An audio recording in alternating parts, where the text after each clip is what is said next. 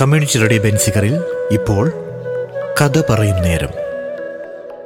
സകല ശുഖകുല വിമല തിലകിത കളേ തയ്യാറാക്കി അവതരിപ്പിക്കുന്നു ഡോക്ടർ ആർ എസ് രാജീവ്. സാരസ്യ പീയൂഷ സാര സർവസ്വമേ സാങ്കേതിക സഹായം ശരത് ആലാപ്സ്. കഥയ മമ. കഥകളതി സാദരം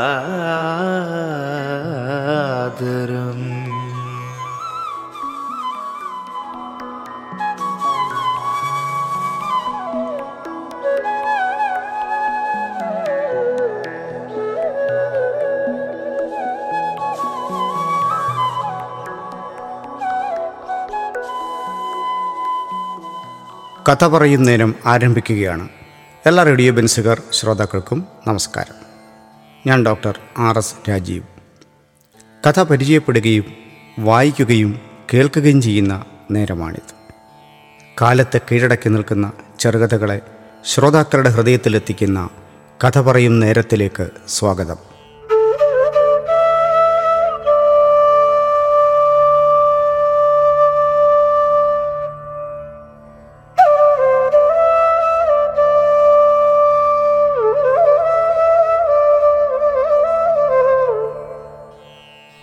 പട്ടാളക്കാരൻ തകഴി ശിവശങ്കരപ്പിള്ള. മലയാളത്തിലെ നവോത്ഥാന കലയെഴുത്തുകാരിൽ പ്രധാനിയായ തകഴി ശിവശങ്കരപ്പിള്ളയുടെ ഏറ്റവും ശ്രദ്ധേയമായ പട്ടാളക്കാരൻ എന്ന കഥയാണ് ഇന്നത്തെ കഥ പറയുന്നിടത്തിൽ അവതരിപ്പിക്കുന്നത്. ആയിരത്തി തൊള്ളായിരത്തി പന്ത്രണ്ടിൽ ജനിച്ച തകഴി ശിവശങ്കരപ്പിള്ള പകരം വയ്ക്കാനില്ലാത്ത പ്രതിഭയാണ്. ചെമ്മീൻ ഏണിപ്പടികൾ രണ്ടിടങ്ങഴി കയർ എന്നീ നോവലുകൾ ശ്രദ്ധേയമായവയാണ്. ജ്ഞാനപീഠ പുരസ്കാരം ഉൾപ്പെടെ സാഹിത്യവുമായി ബന്ധപ്പെട്ട മിക്ക ബഹുമതികളും ലഭിച്ചിട്ടുണ്ട്. ഫ്രഞ്ച് റഷ്യൻ കഥാസാഹിത്യങ്ങൾ തകഴിയുടെ രചനയെ സ്വാധീനിച്ചു. ഇടത്തരക്കാരുടെയും നിസ്സവർഗത്തിന്റെയും കഥകളെ യഥാതഥമായി അവതരിപ്പിച്ച ഈ എഴുത്തുകാരൻ എന്നും അതിജീവനത്തിന് ബുദ്ധിമുട്ടുന്ന സാധാരണ മനുഷ്യർക്കൊപ്പം നിന്നു. ബന്ധുക്കൾ ആരുമില്ലാത്ത അനാഥതുല്യനായ ഒരു പട്ടാളക്കാരൻ നേരിടുന്ന മാനസിക സംഘർഷത്തിന്റെ കഥ പറയുന്ന പട്ടാളക്കാരൻ തകഴിയുടെ യാഥാർത്ഥ്യ സ്വഭാവമുള്ള കഥകളിൽ ഏറ്റവും ഭാവാർദ്രമായ ഒന്നാണ്. തകഴിയുടെ വായിച്ചിരിക്കേണ്ട അഞ്ച് കഥകൾ. കൃഷിക്കാരൻ ഒരസാധാരണ ത്യാഗം മാഞ്ചുവട്ടിൽ പെൺമക്കൾ വെള്ളപ്പൊക്കത്തിൽ.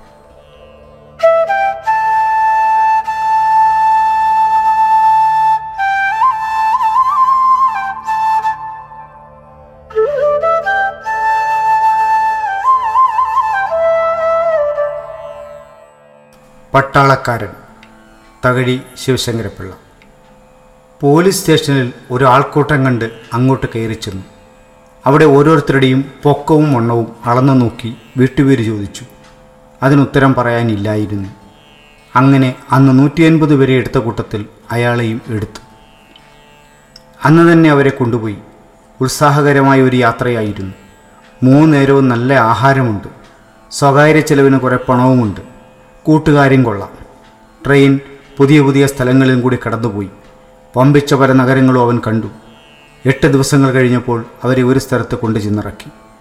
പരിശീലനകാലം കുറേ ക്ലേശകരമായിരുന്നു. എങ്കിലും മൂന്ന് നേരവും ആഹാരമുണ്ടെന്ന ബോധ്യം എന്തൊരാശ്വാസമാണ്? എന്നല്ല ജീവിതം ഒന്നിനൊന്ന് വിശാലമായിക്കൊണ്ടും പുതിയ പുതിയ അനുഭവങ്ങൾ അതിനെ സ്തോഹപൂർണമാക്കി കൊണ്ടുവരുന്നു. തെണ്ടി എന്ന ബോധം പോയി തുടങ്ങി. വിരിച്ചു കിടന്നെങ്കിലേ ഉറക്കം വരൂ. ഒന്ന് തല പൊക്കി വെക്കണം. നാക്കിന് സ്വാതറിയാമെന്നുമായി ചെയ്യാൻ എന്തോ ഉണ്ടെന്ന തോന്നൽ കൊണ്ട് ജീവിതത്തിന് പിടിപ്പും കനവും വന്നു. അവനും ചില കടമകളുണ്ട് അവകാശങ്ങളുണ്ട്. ആ സൈന്യത്തെ രണ്ടായിരം മൈൽ അകലെ ഒരിടത്തേക്ക് മാറ്റി. പിന്നീട് മറ്റൊരിടത്തേക്ക് പോയി. മൂന്നാമതൊരിടത്തും. കുറച്ചുനാൾ കഴിഞ്ഞു. ഇപ്പോൾ അയാൾക്ക് ഹിന്ദുസ്ഥാനി അറിയാം. ഇന്ത്യയിലെ എല്ലാ പ്രധാന നഗരങ്ങളും കണ്ടു. ജീവിക്കാനും കുറേയൊക്കെ പഠിച്ചു. കയ്യിൽ പണമുണ്ട്. സർക്കാരിൽ നിന്ന് കിട്ടുവാനുമുണ്ട്. ഒരു ദിവസം മേലധികാരി അവരെ അറിയിച്ചു. ആവശ്യമുള്ളവർക്ക് ഒരു മാസത്തെ അവധിയിൽ വീട്ടിൽ പോയി വേണ്ടവരെയെല്ലാം കണ്ടിട്ട് വരാമെന്ന്. വേണ്ടവർ ഉടൻ അപേക്ഷിച്ചു കൊള്ളണം. ആ സൈനിക നിലയത്തിലെ അന്നത്തെ ഉത്സാഹം പറഞ്ഞറിയിക്കാൻ വയ്യ. അയാളും അതിൽ പങ്കുകൊണ്ടു. പക്ഷേ അയാളുടെ ഉത്സാഹത്തിന് സാരാംശത്തിൽ എന്തോ കുറവുണ്ടായിരുന്നു. അതൊരു ഭാവനയാണെന്ന് തോന്നിപ്പോകും. അയാളും ഒരു ഭാരം പൂരിപ്പിച്ചയച്ചു. അന്ന് രാത്രി ഭക്ഷണം കഴിഞ്ഞ് നാലഞ്ച് പേരായി ഒരു സംഘമായി കൂടിയിരുന്ന് വർത്തമാനം പറയുകയാണ്. ഒരു മൈസൂറുകാരൻ തിരുനെൽവേലിക്കാരനോട് ചോദിച്ചു നമുക്കൊന്നിച്ചു തിരിക്കരുതോ? പക്ഷേ എനിക്ക് നാളെ വൈകിട്ട് തന്നെ പോകണം. "ഏ, ഞാനും അങ്ങനെ നിറച്ചപ്പെടുത്തിയിരിക്കുകയാണ്. കൊള്ളാം എന്റെ മകളെ കണ്ടിട്ട് എത്ര നാളായി ആ മൈസൂർക്കാരൻ തെല്ലിട എന്തോ ഓർത്തിരുന്നു. മകളെ അന്ധചക്ഷസുകൾക്ക് മുന്നിൽ കണ്ടിട്ടെന്ന പോലെ അയാളുടെ മുഖം പ്രകാശിച്ചു. തിരുനെൽവേലിക്കാരൻ പറഞ്ഞു എന്റെ വയസ്സായ അമ്മ അവരറിയാതെയാണ് ഞാൻ പോന്നത്. ഞാൻ ഒറ്റ മകനുമാണ്. അയാൾക്കും ഓർക്കുവാനുണ്ടായിരുന്നു. സ്വഗതമായി അയാൾ പറഞ്ഞു പാവം ആ കൊച്ചുകുടിലിൽ മകന്റെ വരവും കാത്ത് കാത്ത് തനിച്ചിരിക്കുകയാണ് പാലക്കാട്ട് സ്വദേശിയായ ഒരാൾ അപ്പോൾ രാമനോട് ചോദിച്ചു നിങ്ങൾ എന്ന് പോകുന്നു? നമുക്ക് ഒരുമിച്ച് പോകരുതോ? രാമൻ നായർ യാന്ത്രികമായി മറുപടി പറഞ്ഞു. ഓഹോ മദ്രാസുകാരനായ മറ്റൊരാൾ എല്ലാവരോടുമായി ഒരു ഉപദേശം ആവശ്യപ്പെട്ടുകൊണ്ട് പതുക്കെ ചോദിച്ചു. മുപ്പത് ദിവസത്തിൽ കൂടുതൽ താമസിക്കാൻ വല്ല വശവുമുണ്ടോ? പാലക്കാട്ടുകാരൻ ഉത്തരം പറഞ്ഞു. സുഹക്കേടാണെന്ന് പറഞ്ഞ് കമ്പി കൊടുക്കണം. അത് എനിക്ക് നോട്ടമുള്ള കാര്യമാണ്. വീട്ടിൽ ചെന്നിട്ട് ആയിരം കൊട്ട സംഗതികൾ സാധിക്കാനുണ്ട്. മറ്റൊരാൾ അഭിപ്രായപ്പെട്ടു. അതൊന്നും നടക്കുമെന്ന് തോന്നുന്നില്ല. എന്തിനാ അവധി തരുന്നതെന്നറിയാമോ? വീട് കാണാനാണ്. എല്ലാം കണ്ടിട്ട് പോരണം. ഇനി യോഗമുണ്ടെങ്കിലേ അമ്മയെയും മകളെയും ഒക്കെ കാണാനൊക്കൂ. നമ്മെ യുദ്ധത്തിനയക്കാൻ പോവുകയാണ്. ആരും ആരും മിണ്ടിയില്ല. ആ രംഗം പെട്ടെന്ന് അപ്രസന്നമായി. ഒരു ദീർഘനിശ്വാസത്തോടെ മൈസൂർകാരൻ പറഞ്ഞു എന്റെ മകൾക്ക് ആയിരം രൂപ കിട്ടും. ഓ അത് മതി. തിരുനെൽവേലിക്കാരൻ തുടർന്നു ആയിരം രൂപയുള്ളതുകൊണ്ട് എന്റെ അമ്മയെ അവസാന കാലത്ത് ശുശ്രൂഷിക്കാൻ ആരെങ്കിലും കാണും. ദീർഘനിശ്വാസങ്ങൾ കൊണ്ട് കലുഷമായ ആ രാത്രിയിൽ ആർക്കും പെട്ടെന്ന് ഉറക്കം വന്നില്ല. ആ മുപ്പത് ദിവസങ്ങൾ കൊണ്ട് ചെയ്യാനുള്ളതെല്ലാം ചെയ്തു തീർക്കണം. രാമൻ നായരും അവധിക്കാലത്തെ പരിപാടി തയ്യാറാക്കാൻ ശ്രമിച്ചു. പക്ഷെ ഒന്നും ചെയ്യാനില്ലായകയാൽ ഒരു പരിപാടിയും വിശദമാവുന്നില്ല. അലസങ്ങളായ മുപ്പത് ദിവസങ്ങളാണ് നീണ്ടു നിവർന്ന് മുന്നിൽ കിടക്കുന്നത്. അടുത്ത് കിടക്കുന്ന പാലക്കാട്ടുകാരൻ രാമൻ നായരോട് ചോദിച്ചു രാമൻ നായർക്ക് വീട്ടിലാരെല്ലാം ഉണ്ട് ആരുമില്ല. അവധിക്കാലത്ത് എങ്ങോട്ട് പോകുന്നു? അതിനയാൾക്ക് ഉത്തരം പറയാനില്ല. കൂട്ടുകാരൻ വീണ്ടും ചോദിച്ചു നാട് തിരുവനന്തപുരമല്ലേ? രാമൻ നായർ ഒന്നുകൂടി കുഴുങ്ങി അതിനും ഉത്തരം പറയാനില്ല. എന്നെ എടുത്തത് തിരുവനന്തപുരത്തു നിന്നാണ്. നാടെവിടെയാണ് ഞാൻ വരുന്നില്ല. എനിക്ക് അവധി വേണ്ട രാമൻ നായർ ദേഷ്യപ്പെട്ട് പറയുന്നത് പോലെ തോന്നി. കൂട്ടുകാരൻ ചോദിച്ചു താനെന്തിനാ പിണങ്ങുന്നേ? താൻ വീട്ടിൽ നിന്ന് പിണങ്ങിയാണ് പോകുന്നതെങ്കിൽ ഞാനെന്ത് പിഴച്ചു? അങ്ങനെ സംസാരം നിലച്ചു. രാത്രിയുടെ മൂന്നാം യാമത്തിന്റെ അവസാനത്തിലും അവിടെ ഉറങ്ങാതെ ഒരാളുണ്ടായിരുന്നു രാമൻ. ഈ പേര് ആരാനിട്ടതെന്ന് അയാൾ അത്ഭുതപ്പെട്ടു. തെരുവ് നീളെ തെണ്ടി നടന്ന ബാല്യകാലത്ത് ആ പേര് ചൊല്ലി ആരും വിളിച്ചിട്ടില്ല. ജീവിതത്തിൽ എവിടെ മുതൽ ഈ പേരാരംഭിക്കുന്നു ഞാൻ വരുന്നില്ല എനിക്ക് അവധി വേണ്ട. ഈ വാചകങ്ങൾ ഒരു ശാപം പോലെ അയാളുടെ ചെവിക്കുള്ളിൽ മുഴങ്ങിക്കൊണ്ടിരുന്നു. അങ്ങനെ തീർത്ത് പറയേണ്ടായിരുന്നു കേരളത്തിൽ എവിടെയോ ആ ഭാഗ്യം കെട്ട സ്ത്രീ ഉണ്ടായിരിക്കും. അമ്മ അല്ലെങ്കിൽ ആ പുരുഷൻ അച്ഛൻ. അതുമല്ലെങ്കിൽ താൻ കിടന്ന വയറ്റിൽ നിന്നും അതിന് മുൻപോ പിൻപോ വന്ന ഒരാളെങ്കിലും. അങ്ങനെ തന്നെക്കുറിച്ച് ഓർക്കുന്ന ഒരാൾ ലോകത്തിലില്ലെന്ന് വരുമോ? ഒരുപക്ഷെ അന്വേഷിച്ചാൽ കണ്ടെത്തിയെന്നും വരാം. അയാൾ പല നാട് കണ്ടു പല ജാതിക്കാരുമായി ഇടപെട്ടു പല ഭാഷകളും പേശിക്കേട്ടു. പക്ഷേ കേരളത്തിൽ തിണ്ടി നടന്നാലും ക്ഷീണമില്ല. അവിടുത്തെ പച്ചവെള്ളത്തിനും ഒരു പ്രത്യേകതയുണ്ട്. അവിടുത്തെ ഉച്ചവെയിലും വാടിത്തളർത്തുകയില്ല മലയാളികളുടെ ചിരിക്ക് ഹൃദയംഗത്വമുണ്ടാവും ആ ഭാഷയ്ക്ക് സ്നേഹത്തെ ആവിഷ്കരിക്കാൻ കഴിയും. ജനിച്ച നാട് പെറ്റമ്മയെപ്പോലെ അയാളെ മാടി വിളിച്ചു. കേരളത്തിലെ സുഖശീതളമായ തെങ്കിനടലിൽ കിടന്നുറങ്ങണം. പുറവേലുകളിൽ കൂടി അലയണം. അങ്ങനെ കേരളത്തിലെ ഒരു പിടി ചോറ് ഉണ്ണണം. പ്രഭാതത്തിൽ എല്ലാവരെക്കാളും മുമ്പേ അയാൾ എഴുന്നേറ്റു. മറ്റുള്ളവർ ഉണർന്നപ്പോൾ അയാൾ യാത്രയ്ക്ക് തയ്യാറായി കഴിഞ്ഞു. ആലപ്പുഴ പട്ടണത്തിലെ എല്ലാ റോഡുകളിലും മൂക്കുകളിലും ഒരു പട്ടാളക്കാരനെ മൂന്നാൽ ദിവസങ്ങളായി കാണാറുണ്ട്. നഗരത്തിലെ എല്ലാ ഭാഗത്തിലും മൂന്നും നാലും തവണ അയാൾ പ്രത്യക്ഷപ്പെടും. രാത്രിയിലും നടപ്പ് തന്നെയാണ്. ഒരു രാത്രി ബോട്ട് ജെട്ടിയിൽ നിന്ന് കോൺസ്റ്റബിളിനോട് ഒരു വൃദ്ധനായ ചുമട്ടുകാരൻ മുഹമ്മദീയന് മാത്രം അയാളെക്കുറിച്ച് എന്തോ ഒന്ന് പറയാനുണ്ടായിരുന്നു. അയാൾ ഇവിടെ താമസിക്കുന്നുവെന്നോ ഇവിടുത്തുകാരനെന്നോ ഒന്നും ആർക്കും അറിഞ്ഞുകൂടാ. ഒരു ദിവസം അയാളെ കണ്ടില്ല. പിറ്റേന്ന് രാവിലെ കൊല്ലത്ത് ആനന്ദവല്ലീശ്വരൻ ക്ഷേത്രത്തിന് സമീപം ഒരു വീടിന്റെ അടച്ചിട്ടിരുന്ന പടിപ്പുരയ്ക്ക് പുറത്ത് അയാൾ നിൽക്കുന്നത് കാണായി. ഒരു ഇരുമ്പ് വെട്ടി തൂക്കിപ്പിടിച്ചിട്ടുണ്ട്. റോഡിൽ കൂടി പോയ ഒരു ചെറുക്കൻ അയാളോട് കയറി പറഞ്ഞു അവിടെ ആരും താമസമില്ലെന്ന്. ആ സമയം ക്ഷേത്രത്തിൽ നിന്ന് ഇറങ്ങി വന്ന ഒരു മാന്യന്റെ പിന്നാലെ അയാൾ നടന്നു. കുറച്ചു ദൂരം ചെന്നിട്ട് അയാൾ ഒരു പടിക്കലേക്ക് തിരിഞ്ഞു. ഞാൻ രാമനാണ് ഈ ശബ്ദം കേട്ട് അദ്ദേഹം തിരിഞ്ഞു നോക്കി. പെട്ടിയും തൂക്കി പിടിച്ച് ശിലാപ്രതിവ് പോലെ ആ പട്ടാളക്കാരൻ നിൽക്കുന്നു. രാമനോ? ഏത് രാമൻ? ആ മാന്യം ചോദിച്ചു.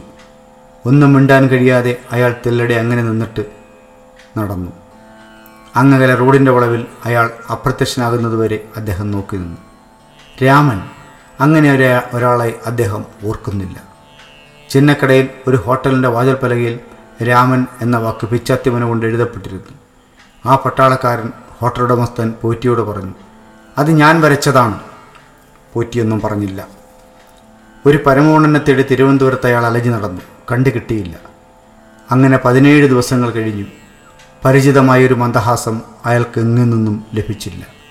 എപ്പോൾ വന്നു എന്ന ചോദ്യത്തിനു വേണ്ടി അയാൾ കേരളത്തിലെ നഗരങ്ങളിലെല്ലാം ഓടി നടന്നു. ഒരു പരിചയം സമ്പാദിക്കുവാൻ പാടുപെട്ടു. അഞ്ച് ആറ് ഏഴ് ഇങ്ങനെ ദിനങ്ങൾ കഴിഞ്ഞു. കാണുന്നവരോടെല്ലാം വർത്തമാനം പറഞ്ഞു. വളരെ പേര് അനുജ എന്ന് വിളിച്ചു. കാണുന്നവരുടെ എല്ലാം നേരെ ചിരിച്ചു. അയാൾക്ക് ഒരാളെയെങ്കിലും ഓർമ്മയിൽ വെക്കാൻ കഴിഞ്ഞില്ല. ഒരാളെങ്കിലും അയാളെ ഓർക്കുന്ന മട്ടുമില്ല. കോഴിക്കോട് മുതൽ നാർഗോവിൽ വരെ അയാൾ പക്ഷിവേഗത്തിൽ യാത്ര ചെയ്തു. അങ്ങനെ ഇരുപത്തെട്ട് ദിവസം വരെ കഴിഞ്ഞു. ഇനി രണ്ട് ദിവസങ്ങൾ മാത്രമുണ്ട്. ഇപ്പോഴും എവിടെയും ഊണ് കഴിയുമ്പോൾ പണത്തിന് കൈനീട്ടുന്നു ഒരു പേര് ചൊല്ലി വിളിക്കുന്നില്ല. എന്തിനി പേരുണ്ടായി? ഭ്രാന്ത് പിടിച്ച നഗരങ്ങളിൽ നിന്ന് ബഹുദൂരം അകന്ന് ശാന്തിയും സമാധാനവും നിറഞ്ഞ നാട്ടിൻപുറം കുന്നിൻ ചെരുവിൽ വയൽ ചെരുവിൽ പച്ചക്കാട്ടിനിടയ്ക്ക് ഒരു കൊച്ചു വീട്. അതിന്റെ കോലായിൽ ഒരു നിലവിളക്കിന് മുന്നിലിരുന്ന് സമാധാനത്തോടെ ആ പട്ടാളക്കാരൻ ഉണ്ണുകയാണ്. വളരെ നേരമായി ഉണ്ണാനിരുന്നിട്ട് ഒരു വൃദ്ധ ചോറും കറിയും അടുത്തു കൊണ്ടുവച്ച് കുറേശ്ശെ വിളമ്പിക്കൊടുത്ത് വർത്തമാനവും പറഞ്ഞ് അയാളെ ഊട്ടുകയാണ് അയാൾ അവരെ അമ്മ എന്നാണ് വിളിക്കുന്നത്. അമ്മ അവർ അയാളെ മോനെന്നും അവർക്ക് പറയാനുള്ളത് വീട്ടുകാര്യങ്ങൾ ആ അമ്മ പറയുന്നു. എന്റെ മോനെ ആറെണ്ണം കഴിയണം. ഉടുക്കണ്ടായോ തേക്കണ്ടായോ ഉണ്ണണ്ടായോ എല്ലാം നടക്കണം. ഈ ഇട്ടാവട്ടം സ്ഥലവുമുണ്ട് കഴിഞ്ഞതിന്റെ അങ്ങേക്കൊല്ലം മാത്രം അഞ്ച് കണ്ടി കപ്പയുണ്ടായിരുന്നു. ഒരിത്തിരി മോരൊഴിച്ച് കൂട്ടാനൊഴിക്കാം മോനെ. പിന്നെ മോരൊഴിക്കാം. വൃദ്ധ കുറച്ച് പുളിശ്ശേരി വിളമ്പി കൊടുത്തു ചോറ് വേണ്ടായിരുന്നമ്മേ. ഇന്ന് ഒരുപാടുണ്ടു. ഒരു ഇടങ്ങഴി അരിയുടെ ഉണ്ടിട്ടുണ്ട്. ഇല്ലേ അമ്മ? ആ ഇതാ കൂത്ത്. ആകെ നാലുവരി അരിയെ വെച്ചുള്ളൂ. വീണ്ടും വൃദ്ധ വർത്തമാനം തുടർന്നു. രാമൻ നായർ ചോദിച്ചു അപ്പോൾ അമ്മയ്ക്ക് ആൺമക്കളില്ലേ? ഒരു ദീർഘനിശ്വാസത്തോടെ വൃദ്ധ പറഞ്ഞു ഒരു നരന്തിനെ ദൈവം തന്നു അതിനെ കൊണ്ടുപോവുകയും ചെയ്തു. ഇപ്പോഴുണ്ടായിരുന്നെങ്കിൽ ഇരുപത്തിമൂന്ന് ഇനി എന്റെ നാണിയുടെ നേരെ ഇളയത. രണ്ട് വയസ്സ് മൂപ്പുണ്ടവർക്ക്. വൃദ്ധ കുറച്ചുകൂടെ ചോറ് വിളമ്പി വേണ്ടെന്ന് വിലക്കിയിട്ടും കുടഞ്ഞിട്ടു. നീ എന്റെ കയ്യേന്ന് വിടുമോനെ മതിയമ്മ എനിക്ക് ശ്വാസം മുട്ടുന്നു. അങ്ങനെ ഒരു ഊണ് ജീവിതത്തിൽ ഇതം പ്രഥമമായിരുന്നു. അയാൾ ഉണ്ടത് മതിയായില്ല എന്ന് ഒരാൾക്കും ഇന്നോളം തോന്നിയില്ല. ആ രാത്രിയിൽ ആ കൊച്ചു വീടിന്റെ മുറ്റത്ത് അസ്വസ്ഥനായി അയാൾ നടന്നുകൊണ്ടിരുന്നു. ഈ ഓണം കയറാമൂലയുമായാണ് അയാളുടെ ജീവിതത്തിലെ നിർവചിക്കാൻ വയ്യാത്ത ഒരു ബന്ധമുണ്ടാകുന്നത്.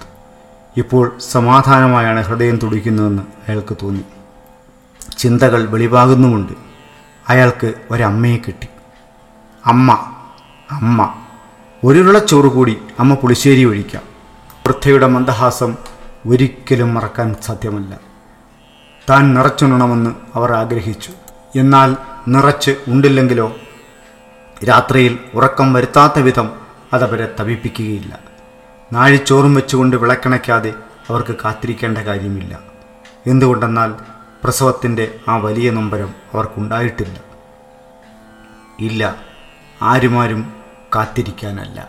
സമുദ്രാന്തരങ്ങൾക്കപ്പുറത്ത് യുദ്ധരംഗത്തിൽ വെച്ച് ഈ ശരീരം ചിഹ്നച്ചിത്രിച്ചാൽ ആർക്കും ഒരു നഷ്ടവും വരാനില്ല. അങ്ങനെ വരാതെ ഇരിക്കുവാൻ ഒരുത്തരും പ്രാർത്ഥിക്കുവാനുമില്ല. പിറ്റേന്ന് രാവിലെ ആ വൃത്തിയോടെ അയാൾ പറഞ്ഞു. അമ്മ ഞാനൊരു കാര്യം പറയട്ടെ. എന്റെ മക്കൾ പറ. എനിക്ക് നാടും വീടുമില്ല ആരുമില്ല. അത് നീ അത്താഴം കൊണ്ടുകൊണ്ടിരുന്നപ്പോൾ പറഞ്ഞല്ലോ. എനിക്ക് ആരുമില്ല അമ്മ അയാൾ പൊട്ടിക്കരിഞ്ഞുപോയി ആ വൃദ്ധ അമ്പരന്ന് നിന്നു. അന്നുച്ചയ്ക്ക് ആ ചെറിയ വീട്ടിൽ ഒരു കല്യാണം നടന്നു. അങ്ങനെ ഇരുപത്തഞ്ചാം വയസ്സിൽ നാണിക്കൊരു ഭർത്താവുണ്ടായി. മനോഹരമായ ഒരു സായാഹ്നമായിരുന്നു അത്. കൊയ്തൊഴിഞ്ഞ പാടം അസ്തമനകാന്തിയിൽ കനകധൂസരമായിരുന്നു. ആ ഏലായുടെ നിശ്വാസം പോലെ മന്ദമാരുതൻ വീശിക്കൊണ്ടിരുന്നു. കാളകളെ അടിച്ചുകൊണ്ട് നുകവും ചുമലിലെടുത്ത് പരിക്ഷീണനായ ഒരു കൃഷിവലൻ കടന്നുപോയി. അയാൾ കുശലം ചോദിച്ചു എന്താ ഇവിടെ നിൽക്കുന്നേ? ചുമ്മാതെ രാമൻ നായർ മറുപടി പറഞ്ഞു. അയാൾക്ക് ബന്ധുക്കളുണ്ടായി. ഇന്നെന്തിനു പോകുന്നു? എന്നൊരു ചോദ്യം കേട്ട് അയാൾ തിരിഞ്ഞു നോക്കി. അവൾ പിന്നിൽ നിൽക്കുന്നു. അവളെ അയാളൊന്ന് സൂക്ഷിച്ചു നോക്കി. എനിക്ക് പോകണം. ഞാൻ ഞാൻ വിധിയുണ്ടെങ്കിൽ കാണാം. നീ കന്യകയായി തന്നെ ഇരിക്കേ. അയാളുടെ തൊണ്ട ഇടർന്നുണ്ടായിരുന്നു. ഞാൻ ഇരിക്കാം. എങ്കിലും നാളെ അയാൾ നിഷേധരൂപത്തെ തലകുലുക്കി. പത്തു നാഴിക രാച്ചെന്ന് പൂർണചന്ദ്രൻ ഉദിച്ചുയർന്നിരുന്നു. ആ പാടത്തുകൂടി പെട്ടിയും തൂക്കി പിടിച്ചു പോകുന്ന രൂപത്തെ അവൾ നോക്കിയിരുന്നു. അരുവി അതിന്റെ ജീവിതഗാനം പാടിക്കൊണ്ടിരുന്നു. അവിടെ ഒരു പട്ടാളക്കാരന്റെ ഫാമിലി അലോട്ട്മെന്റ് വരുന്നുണ്ട്. മാസം നാൽപ്പത് രൂപ. ഒരു ഉരുളി രണ്ട് ചെമ്പുകലം മൂന്നാൽ കട്ടിലുകൾ ഇത്രയോൾ വാങ്ങി. അതിൽ അവളുടെ പേര് വെട്ടിച്ചു. ആ വീടൊന്ന് പുതുക്കിപ്പണിതു. പറമ്പിനു ചുറ്റും കയ്യാല വെച്ചു. പറമ്പിൽ നിറച്ച് ഏത്തവാഴയാണ്. അവൾ ഇന്നിവിടുത്തെ പ്രധാനിയാണ്. അമ്മ പോലും അവൾ പറയുന്നത് കേൾക്കും. എന്നും അമ്പലത്തിൽ പോയി അവൾ എന്തൊക്കെയോ പ്രാർത്ഥിക്കുന്നുണ്ട്. അവിടെ എന്നും ഒരാൾക്കുണ്ണാൻ ചോറിരിക്കും. രാത്രിയിൽ എന്തെങ്കിലും ഒരു ശബ്ദം കേട്ടാൽ അമ്മ വിളിച്ചു ചോദിക്കും അതാരെന്ന്? അത് കേട്ടവൾ ഉരുണ്ട് ഉരുണ്ട് എഴുന്നേൽക്കും. നിന്റെ നായർ എന്നു വരുമെന്ന് കൂട്ടുകാരികൾ ചോദിക്കുമ്പോൾ മാത്രം അവൾക്ക് ഉത്തരം പറയാനില്ല. ഒരു ദിവസം പോസ്റ്റ്മാൻ ഒരു വലിയ കവർ കൊടുത്തു. അത് ആ പട്ടാളക്കാരന്റെ ഫോട്ടോയായിരുന്നു. അന്നു മുതൽ ആ വീടിന്റെ മൺഭിത്തിയെ ഒരു പടം അലങ്കരിച്ചു. മൂന്ന് മാസങ്ങൾ കഴിഞ്ഞപ്പോൾ പ്രതിമാസം നൂറ് രൂപ അവരുടെ മേൽവിലാസത്തിൽ വരാൻ തുടങ്ങി. ആറുമാസം കഴിഞ്ഞപ്പോൾ അത് വീണ്ടും വർദ്ധിച്ചു. ഒരു ദിവസം സ്ഥലത്തുള്ള പോലീസ് സ്റ്റേഷനിൽ നിന്നും മൂന്ന് വലിയ ഇരുമ്പ് പെട്ടികൾ ഏറ്റുവാങ്ങാനുള്ള നോട്ടീസ് കിട്ടി. അത് നിറയെ ഉയർന്നതരം പട്ടാള ഉദ്യോഗസ്ഥന്റെ ഉടുപ്പുകളായിരുന്നു. ഒരു പെട്ടിയിൽ അവൾ അയാളുടെ കഴുത്തിലിട്ട വിവാഹമല്യമുണ്ടായിരുന്നു. അത് ഉണങ്ങിക്കരിഞ്ഞുപോയി നാണി അകാരണമായി നടുങ്ങി. ഒരാഴ്ചയ്ക്ക് ശേഷം പതിനായിരം രൂപയുടെ ഒരു ചെക്ക് അവൾക്ക് ലഭിച്ചു. പിന്നീട് പ്രതിമാസമുള്ള മണി ഓർഡറുകളില്ല.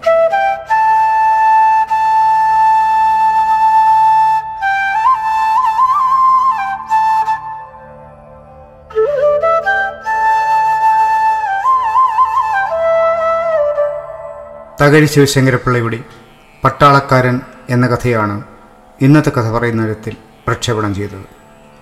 എല്ലാ റേഡിയോ ബൻസുകാർ ശ്രോതാക്കൾക്കും നന്ദി. കമ്മ്യൂണിറ്റി റേഡിയോ ബെൻസികളിൽ നിങ്ങൾ ഇതുവരെ കേട്ടത് കഥ പറയും നേരം. സകല ശുഖകുല വിമല തിലകിത കളേ തയ്യാറാക്കി അവതരിപ്പിച്ചത് ഡോക്ടർ ആർ എസ് രാജീവ്. സാരസ്യ പീയൂഷ സാങ്കേതിക സഹായം ശരത് കഥയ മമ കഥകളതി സാദരം.